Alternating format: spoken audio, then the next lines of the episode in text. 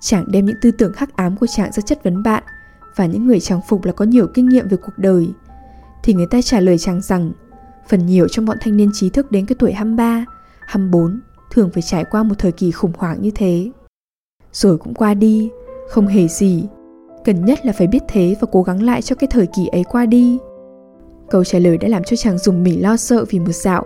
Chàng đã lờ mờ cảm thấy rằng đợi chờ cái thời kỳ ấy đi qua cũng không phải một việc dễ dàng.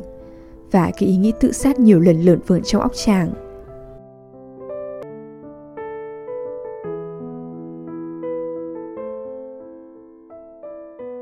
Xin chào, các bạn đang nghe Trạm Radio mùa 2.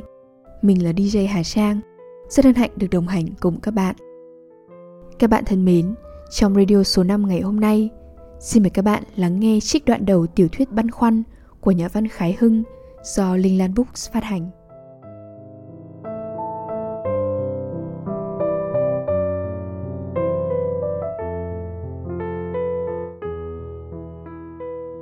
Băn khoăn. Phần thứ nhất. 1. Cảnh rời trường cao đẳng trở về nhà Lòng hớn hở, trí thảnh thơi. Chàng vừa đến xem bảng và không thấy có tên mình trong số người được vào vấn đáp kỳ thi tốt nghiệp trường luật. Chàng sung sướng nghĩ thầm Hú vía, thực là hú vía. Nếu đỗ thì mình chẳng biết đời mình sẽ ra sao Sẽ xoay về ngả nào. Luôn mấy hôm nay, cảnh lo lắng vì chẳng hiểu sao bài vở kỳ này chàng lại làm khá cả.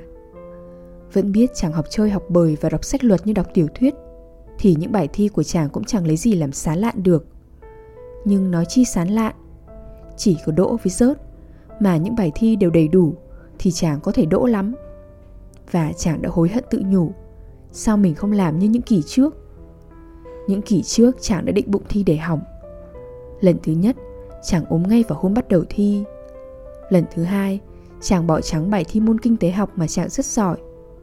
Lần này chàng đã quả quyết sẽ học nữa. Nhưng hôm thi tự nhiên chàng đâm ra thích viết Nhất là các đầu bài Chàng lại thấy hay hay, ngộ ngộ.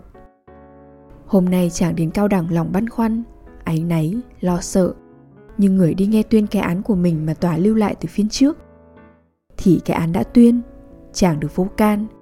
Nghĩa là chàng đã trượt cạnh xuất thân trong một gia đình đã hai đời cự phú.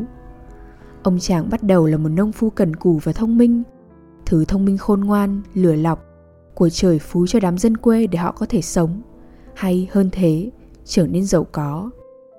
Chính nhờ cái thông minh đặc biệt ấy mà bác Na đã từ địa vị nông phu Lần lần đi tới địa vị lý trưởng, tránh tổng Rồi bá hộ, rồi hàn lâm Và đã gây cái vốn hầu như không có gì Dần dần thành một tư bản hàng nghìn, hàng vạn, hàng chục vạn Ông ta đã theo đủ nghề làm ruộng, cấy rễ, cho vay lãi, làm hàng sáo, buôn sợi, buôn bông, gá bạc, buôn thuốc viện, cả thuốc viện lậu và sau hết trưng thầu việc vệ sinh ở phủ lý.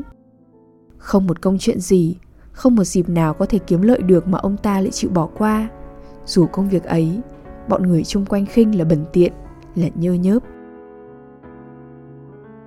Ông ta cầu cạnh để lấy lòng và cung phụng những nơi quyền quý, những quan địa phương. Tuy vậy, cũng không phải ông ta cốt dựa thế dựa thần bề trên để đè nén, hạ hiếp dân quê. Đè nén, hạ hiếp, đó là những tiếng không những không bao giờ ông ta nói đến, mà người trong làng, người hàng tổng, hàng huyện cũng không mấy khi đem ra dùng để trỏ những hành vi của ông ta. Sự thực, theo con mắt người trong cuộc, thì ông ta không hề đè nén hạ hiếp ai. Ông ta rất nhũn nhặn, dễ dàng, ngọt ngào, nhường nhịn, nhiều khi sẵn lòng chịu thiệt nữa. Đó chính là mánh khóe làm giàu của ông Hàng. Phương châm của ông ta là Mật ngọt chết ruồi. Đối với ông ta Câu tục ngữ ấy có một nghĩa gần gũi Và thường được công việc hàng ngày của ông diễn đạt Chứng thực. Mật ngọt lắm Ruồi cái việc đậu vào mà ăn Không ai xua đuổi Ăn kỳ cho đến khi nặng bụng Không cất cánh bay lên được. Người ta sẽ để cho nó tự do mà chết dí trong đĩa mật Những đĩa mật đây là những thửa ruộng mỏng mỡ, béo bở ai muốn đem cầm đỡ cho ông Hàn thì tuy đã có hàng trăm mẫu rồi, ông vẫn vui lòng nhận và giúp đỡ cho họ món tiền khá lớn, ít giá cũng bằng nửa giá ruộng đợ. Ông lại chỉ lấy lãi chút đỉnh thôi, khiến kẻ cần tiền không bao giờ tưởng có ngày mất ruộng. Nhưng ngày ấy thế nào cũng tới, mà tới rất gấp. Ông Hàn làm việc khôn ngoan đến nỗi trong vòng có 2-30 năm mà dụng đất của ông giải rác trong khắp hàng tổng, hàng huyện. Còn ở làng ông ta và ở những làng lân cận thì quá nửa tư điển đã thuộc quyền sở hữu của ông rồi.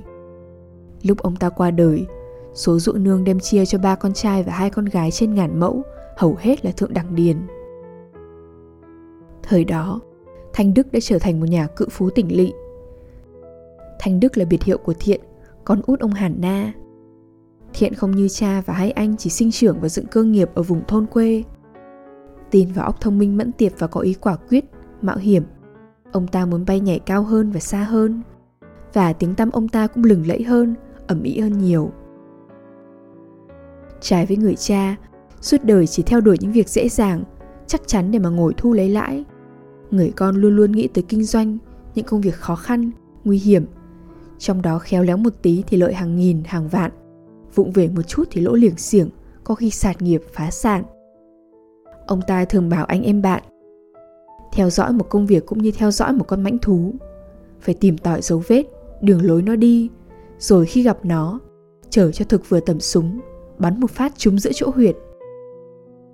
Nếu hấp tấp nếu run tay Thì sẽ bắn trượt Mà nếu bắn trượt thì không những mất một con mãnh thú Tốn một viên đạn Phí công đã lần mò cỏ rậm Hay len lỏi trong đêm tối.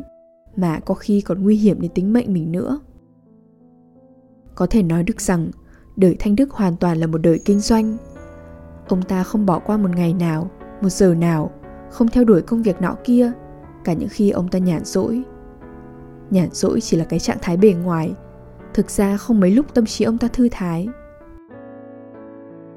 Đi nghỉ mát, ông ta cũng nghĩ tìm cơ hội và lợi dụng những sự may mắn xảy đến.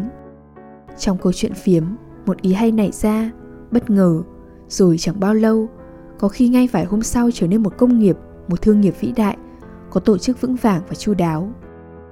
Ông ta có con mắt rất tinh đời, bất cứ việc gì thoáng qua cũng thấy tận gốc tận ngọn, thấy hết những chỗ lợi, chỗ hại, với cả những chi tiết phức tạp, ngoắt ngoéo ở trong.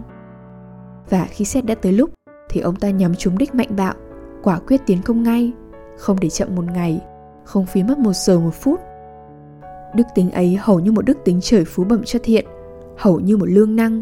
Chẳng khác lương năng con tò vỏ đoán không bao giờ sai nơi huyệt vi tế ở gáy con nhện, để châm vào đó một nhát kim, chỉ một nhát thôi, khiến cái mũi sống kia mê sảng hẳn chứ không chết, và sẽ trở thành cái tài sản quý báu dành lại cho lũ tò vỏ con sau này.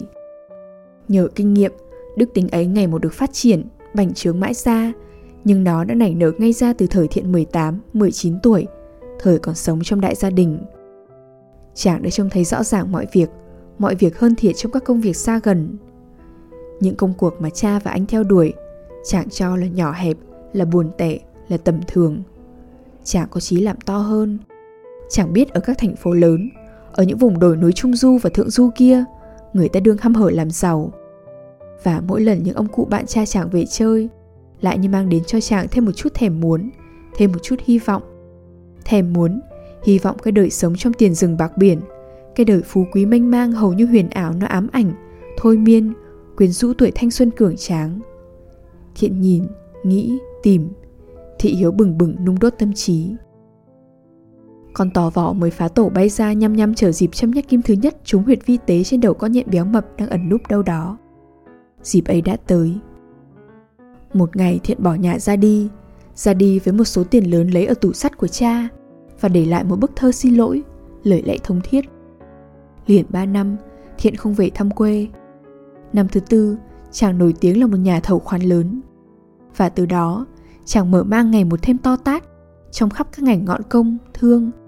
Chàng thầu làm nhà, làm đường, làm cầu, làm mỏ. Chàng chạy ô tô vận tải, khai khẩn đồn điền, đứng đại lý rượu, đại lý dầu, buôn sơn, buôn bông, buôn tơ, buôn hàng ngoại quốc, xuất cảnh gạo, ngô và các đồ nội hóa. Không một việc gì có lãi lớn và có thể làm được mà chàng lại bỏ qua không làm. Cảnh ra đời giữa thời cha bắt đầu mê mải làm giàu. Những ngày thơ ấu của Cảnh toàn là những ngày tươi đẹp, sung sướng, nâng niu. Cảnh là đứa con trai mong đợi đã lâu, hai người con xanh trước chàng đều là gái. Sự nuông chiều của cha mẹ đối với cậu con càng tăng mãi lên khi hai đứa em theo luyện lại là gái. Nói sự nuông chiều của người mẹ là đúng hơn, vì người cha tuy rất có lòng thương nhưng suốt ngày, suốt tháng, bận bịu công kia việc nọ, ít khi có thì giờ nhàn rỗi để âu yếm con. Không những thế, đối với con, ông Thiện là một sự bí mật và một sự khủng khiếp nữa.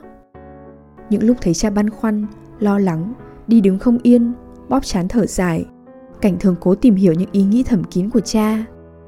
Cảnh đoán lời mờ rằng cha đương buồn bực điều gì. Kỳ thực ông Thiện chỉ xoay sở mưu kế để được toàn thắng trong một công việc lớn. Cảnh sợ hãi nhất cái giấc ngủ trưa ngắn ngủi của cha. Chỉ vào quãng độ hơn nửa giờ thôi, nhưng nửa giờ ấy phải hoàn toàn yên lặng. Một tiếng thét, một câu hỏi lớn, một tiếng quốc mạnh đủ đánh thức ông Thiện dậy. Lúc bấy giờ thì phải biết, kẻ phạm lỗi bất cứ là ai, dù là cảnh hay mẹ cảnh đi nữa, cũng sẽ bị mắng tàn tệ. Rồi ông Thiện hậm hực tức tối suốt ngày. Một lần, hai em gái cảnh đánh nhau. Ông Thiện dậy giật phát cái phất trần vụt lấy vụt để vào mông đít hai đứa trẻ khốn nạn. Cảnh sợ hãi cắm đầu chạy trốn biệt. Nhưng sau khi vợ chết thì tính nết người cha thay đổi hẳn. Hay ít ra cũng thay đổi hẳn đối với các con. Gắt gỏng, ông trở nên dịu dàng, âm thầm, ông trở nên hay nói. Có lần ông bế cảnh vào lòng kể chuyện cổ tích cho nghe, điều mà không bao giờ ông làm khi vợ còn sinh thời. Cái chết của người đàn bà đã làm nảy nở một chút tình cảm trong lòng ông. Tuy ông vẫn tha thiết với công việc, nhưng có nhiều lúc ông ngồi thử ra suy nghĩ, mà đây không phải suy nghĩ kinh doanh, đây chỉ là mơ mộng vơ vẩn. Hình như ông thương yêu vợ hơn lên, thương yêu cái linh hồn dịu dàng của người quá cố. Và hình như tới nay, ông mới nhớ đến ơn nhà vợ. Đó là một gia đình quý tộc. Ông Hàn Na ngỏ lời cầu thân, Tức thì tất cả các ông chú, ông bác, bà cô, bà dì nhao nhao lên phản đối, cản trở việc nhân duyên. Chỉ một mình ông Phủ, ông bố vợ, quả quyết ưng ý gả, và người con gái cũng quả quyết ưng lấy Thiện làm chồng. Kể thì Thiện cũng đẹp trai và thông minh, nhưng hai điều kiện ấy không đáng kể khi người ta là có một nhà trọc phú mà lại muốn làm rể một nhà quan xuất thân khoa bảng. Cảnh thấy mất mẹ là mất một phần lớn trong tình yêu. Tuy Cảnh được hai chị và hai em chiều chuộng, sự chiều chuộng êm ấm của những cô gái sớm mồ côi mẹ. Tiếp theo một thời kỳ hỗn độn, bừa bãi của người cha, tới một thời kỳ lạ lùng đối với lòng bỡ ngỡ của cảnh. Ấy là nói hỗn độn, bừa bãi trong sự sống hàng ngày, chứ trong việc làm ăn của ông Thiện thì sự ngăn nắp, sự trật tự, sự phát đạt cùng kinh nghiệm vẫn ngày một tăng tiến. Cảnh bắt đầu sống gần những sự mà trí ngây thơ của mình chưa từng bao giờ tưởng tượng tới. Thỉnh thoảng ông Thiện lại đưa về một người con gái rồi đùa bỡn ẩm ý với người ấy ở phòng bên cạnh, sát tưởng với phòng các con. Người ấy là ai mà ông Thiện không muốn cho các con giáp mặt? Vú giả mỉm cười danh mãnh, bảo Cảnh rằng đó là nhân tình của ông. Nhưng Cảnh lại tự hỏi, nhân tình nghĩa là gì? Cảnh đành chỉ hiểu lờ mờ rằng có lẽ cũng như vợ, nhưng không dám tò mò để biết hơn nữa. Cái đời sống ấy cứ kéo dài hơn 2 năm, mặc những lời dị nghị của dân bản tỉnh một đời nhiễu loạn, vô gia đình giáo dục, vô gia đình luân lý, đi song song với một đời hoàn toàn có trật tự, có kinh nghiệm, có tổ chức về thương mại và kỹ nghệ. Nhưng Thiện cũng nhận ra, tuy hơi muộn, rằng đời sống sẽ có ảnh hưởng tai hại, nguy hiểm tới đàn con, nhất là tới hai cô con gái đầu lòng, đã 15-16 tuổi. Ông ta thấy cần phải thi hành ngay. Ông ta liền đưa gia đình lên Hà Nội. Nhờ vợ chồng một người chị vợ hiện buôn tơ lụa trông coi giúp còn ông ta thì vẫn ở nơi tỉnh lỵ để đeo đuổi công việc đang tiến hành. Sự thay đổi chỉ riêng có đối với một mình ông Thiện, còn đối với người bản tỉnh thì nào có gì gọi là thay đổi. Năm ấy, Ngọc và Dung cùng đỗ bằng sơ học Pháp Việt. Ông Thiện lấy cớ để hai con gái lớn ra Hà Nội theo học trường Đồng Khánh và thiện thể cho tất cả các con nhỏ cùng đi một chuyến. Ông ta vẫn săn sóc đến học vấn của các con và sự đắc thắng của chúng trên con đường tri thức ông ta thấy cũng cần như sự đắc thắng của mình trên con đường công thương. Ông ta thường ân hận rằng thuở bé không được cha mẹ cho học nhiều pháp văn và một chút ít hán tự lãnh nạp được. Ông ta thấy thiếu thốn quá đỗi cho cái đời hoạt động của ông ta. Vì thế, ông ta nuôi thầy dạy thêm và mua sách xem cho rộng kiến thức. Này chữ Pháp và chữ Hán của ông cũng đủ tạm dừng trong sự giao thiệp thương mại. Ông ta muốn lũ con sau này đều trở nên những bậc trí thức lỗi lạc với những bằng cấp cao đẳng rực rỡ Ông ta lấy làm bực tức, khổ sở bị người đời liệt vào hạng chọc phú. Vậy phải tỏ cho thiên hạ biết rằng ông ta phú chứ không chọc. Và nếu ngày nay con ông ta đắc thắng trong phạm vi học vấn, thì trước kia ông ta cũng có thể đắc thắng rõ ràng. Ông ta thường nói chuyện với bọn đồng nghiệp của ông ta rằng trong họ ông ta ngày xưa cũng có khoa bảng, và ông tổ ngũ đại của ông ta đã đậu tiến sĩ làm quan đến học bộ thượng thư triều cảnh hưng. Ông ta đem cái quá khứ vẻ vang đó ra khuyến khích các con. Cảnh bẩm tính thông minh, đó là kết quả của những bản tính mẫn cán, cần cù, khôn ngoan bên nội phối hợp với cái tri thức, cái học vấn mà bên ngoại đã di chuyển từ mấy đời nay. Lại thêm thấy cha mong mỏi về tương lai sự học của mình, cảnh càng hết sức chăm chỉ cố gắng. Từ lớp 6 đến lớp triết học trường trung học Albert Sarau, năm nào cảnh cũng đứng đầu và khi tốt nghiệp đỗ bình hạng. Chàng đem cái trí ganh đua vào cao đẳng và luôn 2 năm, chàng đậu xong hai phần cử nhân luật. Nhưng sang năm thứ ba, một hôm như chợt lởn vởn trong đầu chàng câu hỏi Học để làm gì và đỗ để làm gì? Rồi câu hỏi trở nên ám ảnh dòng dã hàng tháng, ám ảnh kỳ cho tới khi nảy ra câu trả lời mới thôi. Câu trả lời ấy là học chẳng để làm gì giáo, đỗ cũng chẳng ích lợi gì cho chàng, cho tương lai của chàng. Rồi chàng lý luận ẩm ý trong thâm tâm để tìm nguyên tắc, quan niệm, ý nghĩa, mục đích của sự sống, của đời mình. Luận lý cho tới lúc đến một kết cục chán nản, đau đớn. Sống không mục đích, đời là vô vị. Chàng đem những tư tưởng khắc ám của chàng ra chất vấn bạn và những người chàng phục là có nhiều kinh nghiệm về cuộc đời. Thì người ta trả lời chàng rằng phần nhiều trong bọn thanh niên trí thức đến cái tuổi 23, 24 thường phải trải qua một thời kỳ khủng hoảng như thế. Rồi cũng qua đi, không hề gì. Cần nhất là phải biết thế và cố gắng lại cho cái thời kỳ ấy qua đi. Câu trả lời đã làm cho chàng dùng mình lo sợ vì một dạo. Chàng đã lờ mờ cảm thấy rằng đợi chờ cái thời kỳ ấy đi qua cũng không phải một việc dễ dàng. Và cái ý nghĩ tự sát nhiều lần lượn vượn trong óc chàng. Chàng không rõ nó đến từ đâu, phát sinh ra do một nguyên cớ xa hay gần nào. Một điều chắc chắn là không phải do một sự thất vọng. Nó đến như gặp thời tiết, một bông hoa độc nở ra. Để quên nó đi, để xa lánh nó, chàng cho rằng chỉ có một cách là dấn thân vào những cuộc chơi bời phóng đãng. Và những gương xấu của cha hiện ra, tự vẽ ra, rõ rệt. Những thị hiếu di chuyển bỗng bừng thức dậy. Những thị hiếu thiên riêng hẳn về một phía, một chiều và lâu nay vẫn ngủ ở khu tiềm giác trong lòng chàng. Một đôi khi chàng tỉnh ngộ, nhưng lại tự dối ngay, để tự tha thứ rằng chơi để qua cái thời kỳ khủng hoảng của tuổi thanh xuân. Và càng chơi càng chán nản, càng thấy cần phải chơi. Một sự đã cứu chàng thoát chết, ấy là lòng yêu bạn. Chàng không thể vắng bạn, không thể sống xa bạn. Chết đi, chàng chỉ thương nhớ bọn anh em còn ở lại trên trần và chính cũng vì đám bạn thân mà chàng giải quyết xong cái vấn đề học và thi. Chàng rất cần ở mãi Hà Nội để gần bạn bè. Muốn thế, chỉ có một cách là theo học cao đẳng mãi mãi.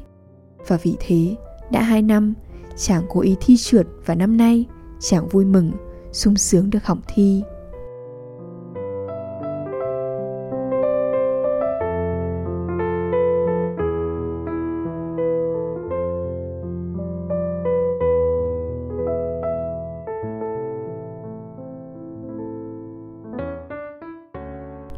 Đêm đã khuya, thời lượng của chương trình đến đây là kết thúc. Xin chân thành cảm ơn các bạn thính giả đã chú ý lắng nghe. Chúc các bạn một đêm ngon giấc.